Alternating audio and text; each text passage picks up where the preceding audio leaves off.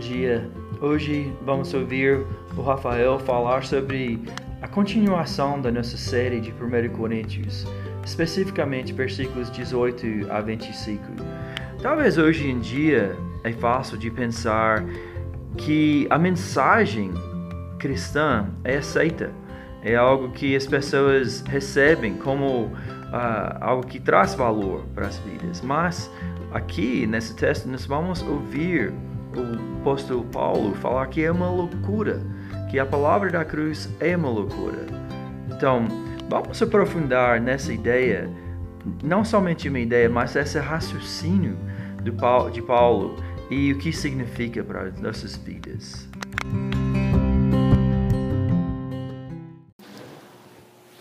Então, gente, eu estava vindo para cá, né? E vendo o dia e pensando, que privilégio a gente caminhar juntos. Eu sou muito privilegiado. A nossa equipe pastoral ela é muito privilegiada de ver o tipo de transformação que a gente tem a oportunidade de ver. Eu tinha expectativa, não desmerecendo, óbvio, mas a minha expectativa, o sonho que eu achava que era o sonho de Deus para mim era que eu fosse médico. Eu estudava para isso e vim para o ministério. A minha expectativa era ver as pessoas saindo da cama do hospital, voltando para casa mas Deus tem me dado tanta alegria ao ver a caminhada de vocês na presença dEle, que eu me vejo tão realizado quanto se eu fizesse isso. Então é um privilégio poder ver Deus agindo na vida de pessoas, poder ver Deus agindo na vida da nossa igreja. É uma grande dádiva de Deus. Eu sou muito, muito agradecido por isso. Eu quero orar. Obrigado, Deus, pela nossa igreja. Muito obrigado porque o Senhor nos ajuda a olhar nos olhos tem vida aqui. Tem gente de verdade aqui que quer caminhar com Cristo. Muito obrigado por esse privilégio. O Senhor é bondoso e nos dá muito mais do que a gente sonha para nós. Louvado seja o Senhor por isso. Hoje eu te peço, Senhor, cuida da tua igreja com o carinho e o cuidado que o Senhor sempre tem. Cuida da tua igreja. Nós confiamos no teu amor e no teu propósito para a vida de cada um aqui. Nisso nós nos alicerçamos. Sabemos que os dias costumam ser difíceis, cheios de, de complicações, mas ainda assim confiarei no Senhor. Mesmo que tudo dê errado, ainda assim confiamos no teu propósito para a nossa igreja e para as nossas vidas. Fala conosco, tem misericórdia atua com o teu espírito no nosso meio, mantém fora aquilo que, que é o nosso inimigo, que nos atrapalha, e nos deixa mergulhar na tua palavra. Em nome de Jesus eu faço essa oração. Amém. Gente, o texto de hoje é 1 Coríntios 1, do 18 ao 25, dando sequência, diz assim: Certamente a palavra da cruz é loucura para os que se perdem, mas para nós que somos salvos, ela é o poder de Deus. Pois está escrito: Destruirei a sabedoria dos sábios, aniquilarei a inteligência dos inteligentes. Onde está o sábio? Onde está o escriba? Onde está o questionador deste mundo? Não é fato que Deus tornou louca a sabedoria deste mundo? visto que na sabedoria de Deus o mundo não o conhece por sua própria sabedoria. Deus achou por bem salvar os que creem por meio da loucura da pregação. Porque os judeus pedem sinais e os gregos buscam sabedoria, mas nós pregamos o Cristo crucificado. Escândalo para os judeus, loucura para os gentios, mas para os que foram chamados, tanto judeus como gregos, Cristo é o poder de Deus e a sabedoria de Deus. Porque a loucura de Deus é mais sábia do que a sabedoria humana, e a fraqueza de Deus é mais forte do que a força humana. Se você estudou durante a semana o nosso guia, você deve ter trabalhado um pouco nesse texto, tido um contato direto com, com a palavra. Se você não estudou, se você não desanimou, deixa eu te contar uma coisa. Isso é perfeitamente normal. É a nossa terceira semana. É aqui que a gente começa a desanimar, tá bom? É aqui que a gente começa a ficar com preguiça, que escrever fica mais difícil, ler, você fala, ah, de novo, onde é que eu vim parar quando eu peguei esse livro, né? Enfim, mas é, é normal. agora é hora de dar mais um gás e continuar, porque aí a palavra vai te dando força para você não não perseverar, tá bom? Esse texto que a gente vai falar hoje, ele está à luz do texto da semana passada, tá? Ele está sendo iluminado por aquilo que a gente já falou. Eu vou lembrar vocês rapidamente o que, que a gente já falou. Semana passada nós vimos o seguinte: o nosso nome ele é cheio de divisões e de contendas. O nosso nome, ele carrega muita individualidade. Mas no Evangelho nós somos convidados a experimentar unidade debaixo do nome de quem? De Cristo Jesus. Nós vimos que a base moral do Evangelho, ela deve filtrar, não somente filtrar, mas também moderar, equilibrar as nossas diferenças conflituosas. Nem toda diferença é conflituosa, não é? Mas as que são devem ser moderadas pelo Evangelho. E se existe um caminho em frente, ele provavelmente vai residir muito menos em estruturas, como por exemplo, eu sou de Paulo, eu sou de Cefas, eu sou de Cristo, eu sou de Apolo, muito menos nessas estruturas criadas por nós, cheias de identidade humana, e mais em nossa ênfase em recuperar o que o Paulo diz aqui, a pregação da cruz. Ou seja, o nosso nome não nos une tanto quanto a pregação da cruz. As nossas estruturas identitárias, diga-se até ideológicas, não nos unem tanto quanto o evangelho de Jesus Cristo. Por isso a pregação da cruz, como grande contradição divina, às nossas maneiras meramente humanas de fazer e resolver as coisas. É isso que ele disse no texto anterior. A cruz é antagônica a como vocês tendem a resolver as coisas. O Evangelho une, mas o nosso nome separa. O nosso nome afasta. E aí, uma, um resumo do que vimos até agora, eu diria, em uma frase: não importa quem você é, ou como você tem vivido sua vida, Jesus está engajado em transformar você, junto com aqueles que se reúnem ao redor da cruz. Mas vamos ao texto de hoje. Deixa eu te perguntar uma coisa. O que a história do patinho feio, vocês conhecem bem, né? A história do, do Hobbit, o Senhor dos Anéis e o Hobbit, e o leão e o rato na floresta, lembra do, do, ratinho? Ou o ratinho que tira o espinho da pata do leão, ou o ratinho que rói ali a, a rede onde o leão caiu. Você pode escolher a que você gosta mais. O que, que essas histórias têm em comum com a história de Jesus? Pensa aí, não, não precisa responder, mas tenta imaginar. O patinho feio, o hobbit e o leão e o rato. O que, isso tem a ver com a história de Jesus Cristo no Evangelho?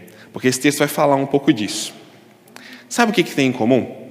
É que em todas essas histórias aqui, o azarão, desvalorizado, feio, diminuído, assume a cena e se revela grandioso no final. É o que elas têm em comum. Desde o patinho feio até Jesus, aquele em quem não se via beleza, formosura, graça, grandeza, importância, foi aquele que no final se mostrou cheio de valor. Por que, isso é antagônico para a gente? Por que, que a gente fica pensando sobre isso? Oh, é mesmo, né? Porque a expectativa em cima de grandes heróis, grandes libertadores, ela é diferente. Ninguém espera que um hobbit desse tamanhozinho seja um herói. Ninguém esperava que aquele patinho esquisito, desengonçado, se transformasse né, num belo cisne. Não. A expectativa nos heróis é que eles sejam grandes, que eles sejam fortes, cheios de domínio, cheios de audácia, senhores de si e senhores dos outros, controladores, fortes, dominadores, que conquistam o seu espaço, que vencem, que dominam mesmo. Essa é a expectativa que a gente tem, é a expectativa nos grandes heróis. Mas esse texto aqui, o que Paulo traz é o contrassenso de Deus ao enviar Jesus para esse mundo. A chave para o entendimento desse texto agora é o finalzinho do versículo 17. Quando você lê lá o finalzinho do versículo 17, vai entender. Paulo fala assim: afinal, Cristo não me enviou para batizar, a gente viu isso semana passada, mas para pregar o Evangelho, não com sabedoria de palavra, para que não se anule a cruz de Cristo. Essa é a chave, é o que está lançando mais luz aqui para o nosso entendimento. É uma forma de dizer o seguinte: Deus não enviou Paulo para pregar o Evangelho a partir dos princípios de sabedoria humana. Ou seja, essa expressão, sabedoria de palavra. São duas palavrinhas que significam retórica, articulação na oratória, capacidade persuasiva, uma boa organização de pensamento e de expressão. Retórica humana, fundamentada em seres humanos, suas expectativas e sua inteligência. Por que isso aqui? Porque logo no texto anterior, quando ele está falando de divisões, as divisões estão acontecendo exatamente por isso. Quando eles dizem, eu sou de Paulo, eu me apoio nos pensamentos do Paulo, eu tenho uma autonomia para falar, porque olha a linha de pensamento dele. Não, eu me apoio no Apolo, Apolo fala melhor. Não, eu me apoio em Cristo, Cristo fala. Eles estão se apoiando de uma maneira meramente humana, audaciosamente humana, para sustentar os seus pensamentos. Mas Paulo vai dizer: eu não preguei o evangelho dessa forma. Não foi com uma articulação retórica que eu fiz isso. Inclusive, qualquer tentativa de articulação retórica nesse sentido de adaptar o evangelho às expectativas que vocês têm, na verdade não está acrescentando, está esvaziando o evangelho. Por isso ele diz: para que não se anule a cruz de Jesus. Então ele fala para eles assim: olha, eu não preguei a vocês com a retórica que vocês estão demonstrando. Eu preguei com outro tipo de sabedoria que a gente vai ver daqui a pouco. Inclusive, a retórica que vocês estão dizendo que agrega ao Evangelho, porque é isso que eles diziam. Nós encontramos um tipo superior de sabedoria. Nós encontramos um Evangelho refinado pelos moldes do nosso pensamento. Então agora a gente é iluminado. Esse é o problema deles. Paulo disse: não, não, não, não. O que vocês estão fazendo, na verdade, é esvaziar. Vocês acham que estão agregando, mas vocês estão é, tornando mais ralo o Evangelho. E o Evangelho é uma contradição à sabedoria humana. Eu vou explicar um pouco melhor o que é isso, porque normalmente a gente entende errado. Eu vou falar daqui a pouco, mas a ideia desse texto é, e até o capítulo 2, a ideia vai ser: o Evangelho é uma contradição a sabedoria humana. Uma contradição por quê? Contra todas as expectativas, Paulo vai mostrar o seguinte: o evangelho chega como um patinho feio na história. O evangelho chega como um azarão. Ele vai mostrar, hoje nós vamos falar, a loucura de Deus. É um Messias, o grande Messias que eles esperavam, o libertador, o guerreiro, né, um protótipo de São Jorge para eles, né? O grande Messias crucificado. Isso é loucura. Ele vai falar, o evangelho de Deus ele é mais louco ainda, do 26 ao 31. Por quê? Porque ele escolheu vocês. Primeiro é um Cristo, um Messias crucificado. Segundo, ele escolheu vocês. Ele vai começar no versículo 26, ó, repara aí que ele não escolheu muita gente boa entre vocês não. Paulo está sendo sarcástico, vocês não sabem o, vocês não sabem o nível de veneno que está escorrendo da, da, da caneta dele quando ele escreve isso aqui. Mas ele fala, é claro que é louco, ele escolheu vocês. E ele continua. E é mais louco ainda, sabe por quê? Porque ele me usou. Capítulo 2, do versículo 1 ao 5, ele usou a mim, a minha pregação. Então ele fala: o evangelho é um contrassenso. Hoje nós vamos ficar a loucura de Deus, um Messias crucificado. Versículo 18, então, só para a gente olhar mais de perto de novo. Certamente, a palavra da cruz é loucura para os que se perdem mas para nós que somos salvos, poder de Deus. Porque escrito está: destruirei a sabedoria dos sábios e aniquilarei a inteligência dos inteligentes. Em primeiro lugar, eu quero mostrar para você o seguinte: o que esse texto aqui não é. Eu falei que às vezes a gente entende errado esse texto, né? Vou te falar o que ele não é, para a gente, de uma vez por todas, ficar livre dessas, dessas ideias. Primeiro, esse texto não é uma justificativa santa para bizarrices intelectuais do mundo gospel. Tá bom? Esse texto não é uma justificativa santa para isso. Não é uma defesa da ignorância.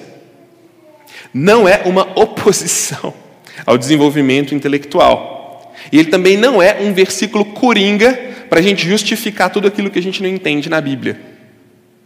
Por quê? Ah, as coisas de Deus são loucas mesmo, a gente não precisa de inteligência para entender. É, entendeu errado. Ah, isso aqui a gente não sabe, não, isso é mistério. Ah, mas lembra, Deus falou que as coisas dele eram loucas mesmo. Ah, ah, não, isso aqui, ó, ele falou que é uma coisa muito maluca, mas é, as coisas de Deus são assim mesmo, gente, é mistério, é loucura. Não é isso. Paulo não está fazendo uma defesa da ignorância, até porque se ele fizesse uma defesa da ignorância num ambiente onde a vida intelectual era tão valorizada, ele já ia tomar bomba de cara. Você quer um exemplo de bizarrices do mundo gospel? Na minha cidade, infelizmente, existe uma algo que chega a ser quase cultural. A minha cidade ela é cortada por uma ferrovia. E nessa ferrovia invariavelmente, lamentavelmente, nós temos pelo menos dois suicídios por ano.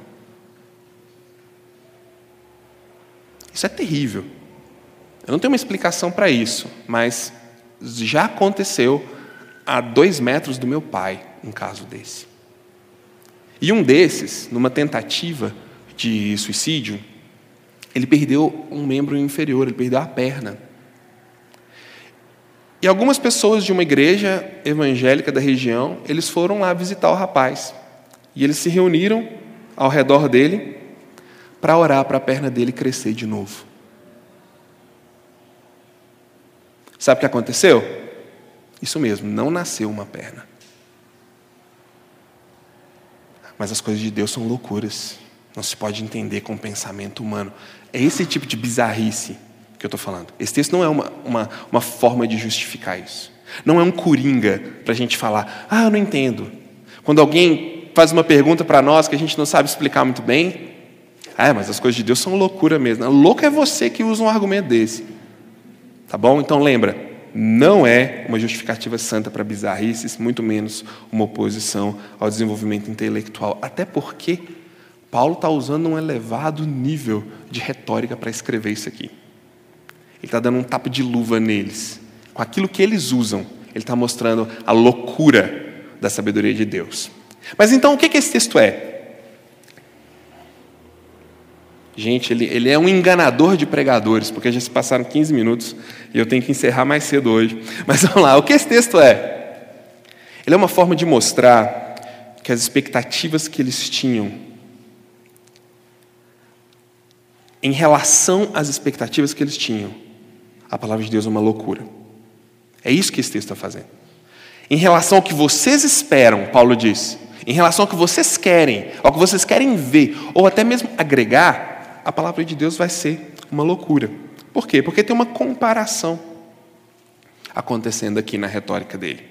Tem uma comparação até muito bonita que ele faz, que é o seguinte: ele diz, Deus não me chamou para pregar de acordo com a sabedoria de palavra, com a sabedoria humana. E aí ele começa o texto seguinte, né? O versículo 18 dizendo: "Certamente a palavra da cruz". Ele faz um contraste entre a palavra, a sabedoria humana e a palavra da cruz. São as mesmas palavras, Sofia e Logos. Só que ele muda um pouco agora. Antes, eu não preguei de acordo com a sabedoria humana, eu preguei de acordo com a sabedoria da cruz. E qual é a diferença entre elas? A diferença é bem grande. A sabedoria humana que eles defendiam, ela é focada na forma e despreza o conteúdo. Como assim? Ela não está preocupada com seus efeitos. Existia uma corrente de pensamento que cresceu muito no, nessa época, principalmente nesse período histórico, a gente teve influências deles muito grandes, que eram os chamados sofistas. O que eram sofistas? Sofistas eram um tipo de filósofos que, para eles, não importava muito o conteúdo do que eles estavam falando em relação a como eles viviam. O que importava se eles conseguiam convencer. O que importava era vender o peixe. E se eles conseguiam vender o peixe, pouco importa a questão moral por trás. Não importa se é certo ou errado. Não importa se traz bem ou mal. O que importa é ganhar a discussão e ser pago por isso. A sabedoria humana que eles estão valorizando é, é quase um sofismo nesse sentido. Porque eles só querem estar certos, eles só querem ganhar, eles só querem confrontar o pensamento de Paulo com o pensamento de Cefas, com o pensamento de Apolo, com o pensamento de Cristo, criar uma briga e ver quem ganha o debate. Essa é a sabedoria humana que eles estão lidando. A sabedoria humana, ela é validada pela força do argumento e não pelo resultado. A força do argumento vale muito mais do que aquilo que ele provoca. Sabe aquelas coisas que a gente ouve que, assim, faz muito sentido? Você fala, nossa, fez muito sentido. Fez sentido demais. E agora? Não, fez muito sentido. e só? Só faz sentido aqui? É, é, basicamente é isso que a sabedoria humana representa nesse texto. E o pior de tudo, ela está dividindo a igreja, tá colocando as pessoas para brigarem, cada um por si, e na visão deles, Deus por ninguém. Mas a sabedoria da cruz, a sabedoria de Deus, ela é diferente. Por quê? Porque ela é transformadora e o seu efeito é visível na vida. Ele falou isso lá no início. Quando vocês foram chamados, vocês experimentaram todos os dons. Eu estou feliz de ver como que a graça está funcionando entre vocês, porque tem vida acontecendo ali. É o que a gente vê quando a gente olha um videozinho como esse. Tem vida acontecendo ali. Tem pessoas conversando, interagindo, almas se encostando, vidas se conectando, pessoas sendo transformadas. A sabedoria da cruz, ela traz isso. Ela faz um monte de gente vir domingo de manhã ouvir uma pregação. Porque tem gente vivendo e sendo transformada. A sabedoria de Deus, a sabedoria da cruz, ela é validada não pelo fato se ela convence ou deixa de convencer, mas ela é validada pelo resultado, pelo efeito dela para aquilo que ela provoca na vida. E por último, a sabedoria de Deus, ela tem um conteúdo diferencial, porque o conteúdo dela é uma pessoa. Enquanto as palavras de sabedoria que ele faz menção no versículo 17, que são o forte deles, enquanto o, o, o logos, a palavra da sabedoria deles, é vazio, só convence aqui, mas não faz a gente movimentar aqui, ó, onde realmente importa, não toca a vida real. A sabedoria de Deus, a sabedoria da cruz, ela é uma pessoa. Ela é Jesus. Ela não representa mais pensamentos vazios. Lá atrás, lá atrás, teve um homem que, pensando sobre o que era a vida, sobre como as coisas funcionavam, ele começou a definir um princípio que regulava a existência humana. O nome desse cara era Heráclito. Ele começou a pensar uma ideia que ele chamou de Logos. Esse Logos, para ele, era o seguinte: era uma realidade ordenada por algum tipo de razão, universal, que controlava e dava sentido a todas as coisas, mas era algo transcendente, algo longe, algo que a gente não podia encostar, que a gente não podia experimentar. Era meio que uma força sobrenatural que dava sentido às coisas, que encontrava um certo tipo de representatividade no mundo real. Essa ideia ela foi sendo aprimorada, foi sendo desenvolvida por outros filósofos e tudo mais, até que ela teve o seu real sentido manifesto no cristianismo. Quando João, lá no capítulo 1, diz o seguinte: No princípio era o Logos, a mesma palavra. O Logos estava com Deus. O Logos estava distante com Deus. E digo mais, ele era Deus. Ele era poderoso, governava, dava sentido, encontrava representatividade na realidade. Inclusive, ele ordenou todas as coisas, porque todas elas foram feitas por ele. Sem ele, nada do que foi feito se fez. Mas esse verbo se torna real e deixa de ser algo transcendente, distante, e se torna algo imanente, perceptível, tangível, real, porque o versículo 14 diz: E o Verbo se fez carne. Deixou de estar longe, deixou de ser algo e se revelou em alguém. E habitou entre nós. Essa palavra, ele estabeleceu relacionamento entre nós, ele construiu uma casa entre nós. Esse é o sentido dessa palavra. Ele viveu a vida como nós e conosco, cheio de graça e de verdade. E vimos a sua glória, glória do unigênito do Pai. Por que, que a sabedoria de, da cruz é diferente? Porque a sabedoria da cruz é alguém. Porque a sabedoria da cruz não se resolve num mundo puramente metafísico, distante. A sabedoria da cruz se resolve aqui, onde o sangue jorra, onde as lágrimas descem, onde a gente olha olho no olho. É aqui que o Logos está, vivendo com a gente. E isso é loucura para eles. Sabe por quê? Por que, que essa palavra da cruz é louca para eles? Porque a palavra da cruz é sobre alguém que perdeu. Até aí, Logos está fazendo muito sentido. Logos, é, eles estão legal. Só que a gente lê o versículo 14 e vimos a sua glória, glória como do unigênito do Pai, e ele foi levantado, e nós vimos a sua glória. Ele foi levantado aonde? Numa estaca, comumente chamada de cruz. Nós vimos a sua glória quando ele foi levantado perante um monte de lixo do lado de fora da cidade. E ali, quando todo mundo achava que ele estava perdendo, ele estava ganhando.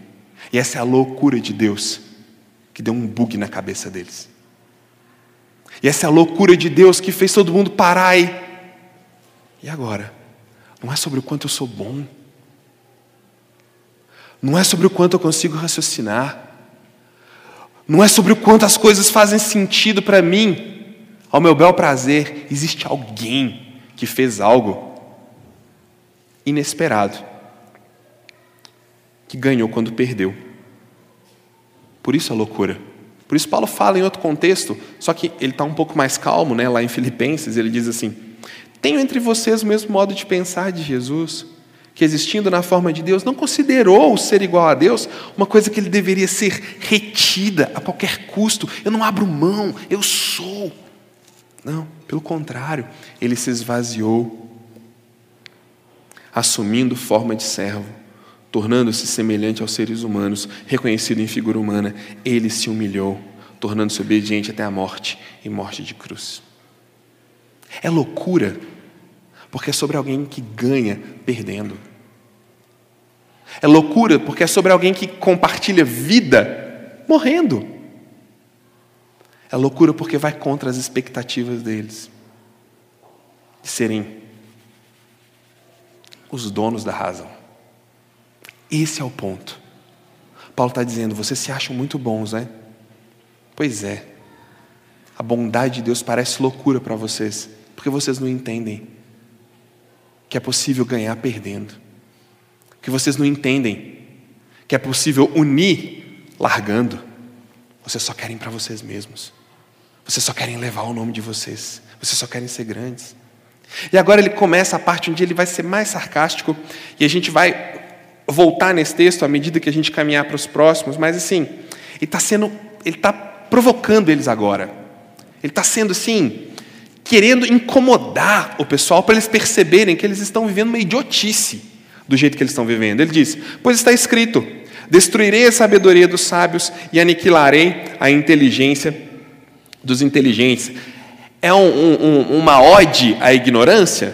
É uma ode para a gente desprezar quem estuda? Não, é uma referência a Isaías 29, 14.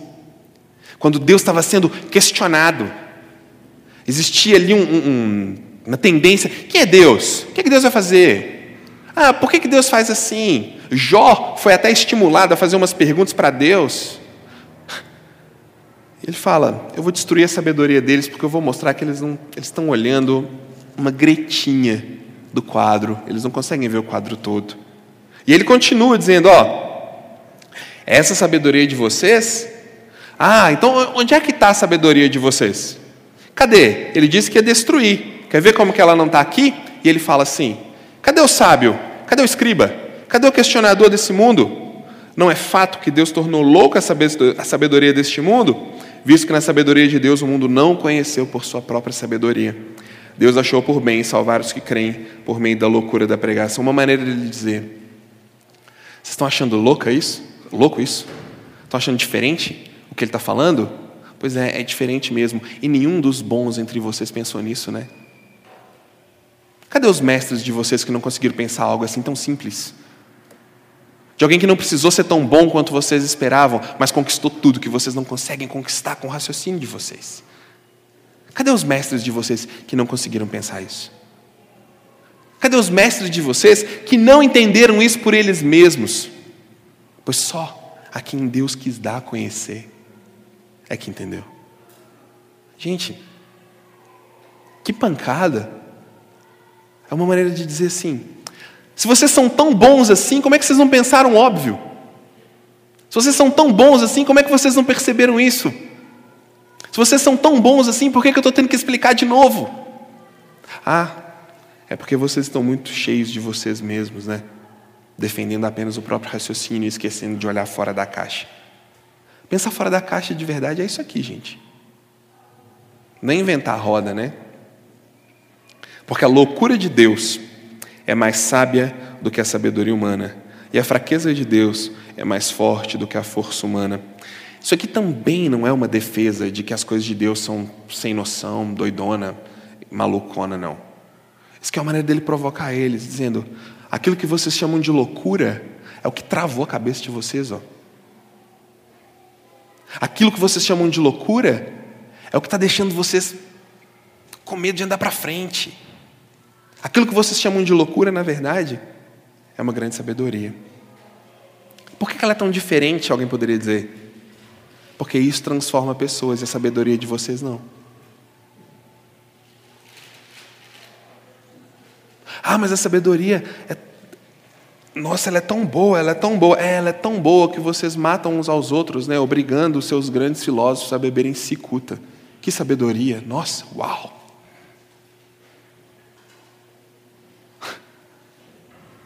Paulo está dizendo: eu estou apresentando para vocês uma coisa que muda vidas. Parece louco, mas o resultado são vidas transformadas. Parece maluquice, mas o resultado é que tem gente mudando por causa dessa palavra. E aí, vocês vão chamar de loucura? Vai chamar de loucura uma coisa que tira alguém de um caminho e coloca em outro? Vocês estão percebendo a provocação dele? Ele está chamando eles para olharem vocês estão cuspindo no prato que vocês comem, é o que ele diz. Vocês estão tentando inventar alguma coisa, vocês estão tentando acrescentar alguma coisa naquilo que já é tudo para vocês. E nessa tentativa de colocar a sabedoria de vocês, vocês só estão esvaziando o poder do Evangelho. Porque ele não precisa que vocês façam isso, ele já é tudo que vocês precisam. As boas novas cristãs são sobre Deus morrendo em um monte de lixo do lado errado do império. É sobre Deus falando um monte de bobagens em uma sala de filósofos.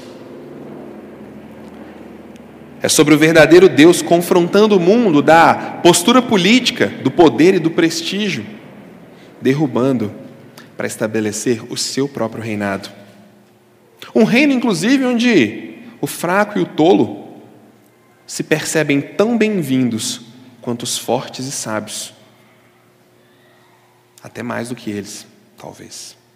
Em outras palavras, como Paulo diz lá em Romanos, capítulo 1, versículo 16, lembrando que ele escreveu Romanos em Corinto, depois de toda essa novela que a gente vai ver aqui na carta. O Evangelho é o poder de Deus para a salvação. Quando esse anúncio é feito, as pessoas descobrem, para sua surpresa, que as coisas mudam. Novas comunidades surgem, compostas de pessoas que foram alcançadas por essa mensagem, crendo que ela é a evidência que Paulo tem em mente.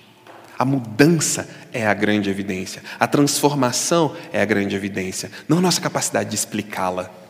mas a mudança em si. Para nós que estamos sendo salvos, para nós que estamos experimentando isso, é o poder de Deus.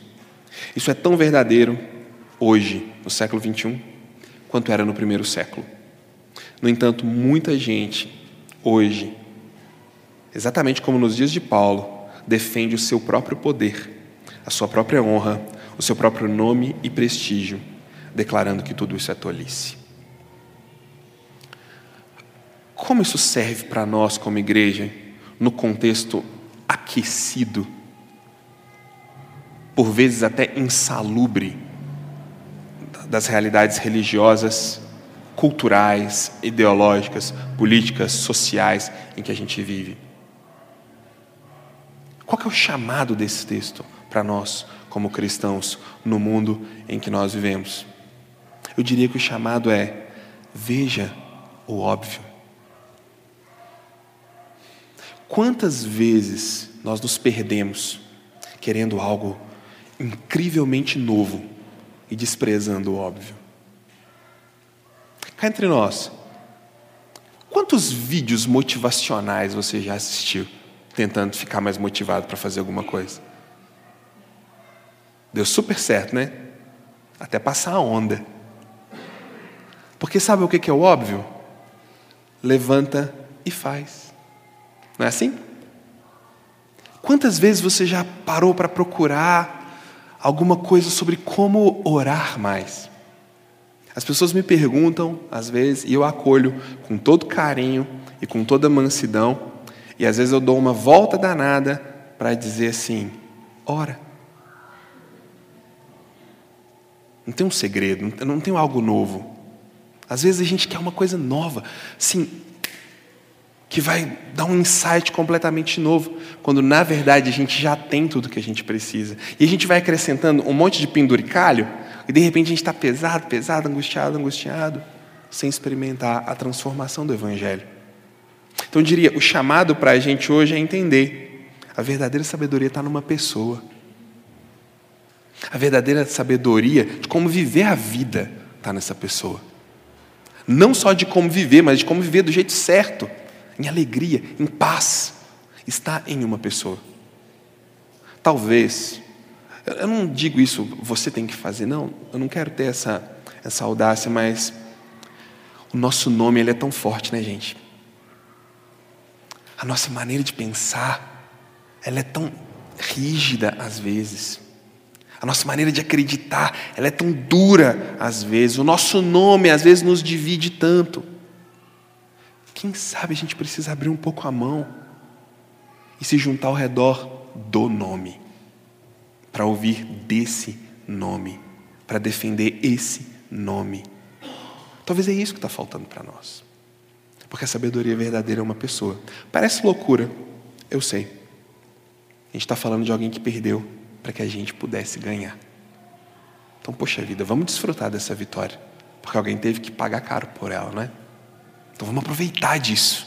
Está tão assim escancarado, vamos aproveitar. Custou caro para ele, mas para a gente está de graça. Para a gente está entregue. Parece loucura, eu sei, mas é isso que transforma. É isso que faz a gente estar tá aqui. É isso que dá esperança para enfrentar segunda-feira amanhã. É isso que vai nos ajudar a dar mais um passo quando a gente precisar. Enfim, meu tempo acabou. Semana que vem a gente volta dentro desse mesmo raciocínio. Não desmotive com o seu guia, tá bom? Não Essa semana ninguém me mandou o que fez de devocional, fiquei tão triste. É... Ah, a Isabela falou, mandou no WhatsApp. Gente, só a Isabela mandou, que vergonha para vocês. Ninguém manda. Isabela, tem que copiar o seu exemplo. Parabéns. Tá bom? Não desanime. Tá bom? É muito legal ouvir isso. É muito legal ver Deus transformar a vida de vocês. Gente, é um privilégio. É um privilégio. Senhor Deus, muito obrigado por estarmos juntos, pelo privilégio de sermos uma comunidade, pelo privilégio de ouvir aquilo que o Senhor fala conosco, a maneira como o Senhor nos transforma, e de entender que a sabedoria é uma pessoa. Então, Deus, eu peço por nós hoje. Se a sabedoria é uma pessoa, por favor, não deixe que ela seja eu mesmo, mas que seja Cristo, em nome de Jesus. Amém.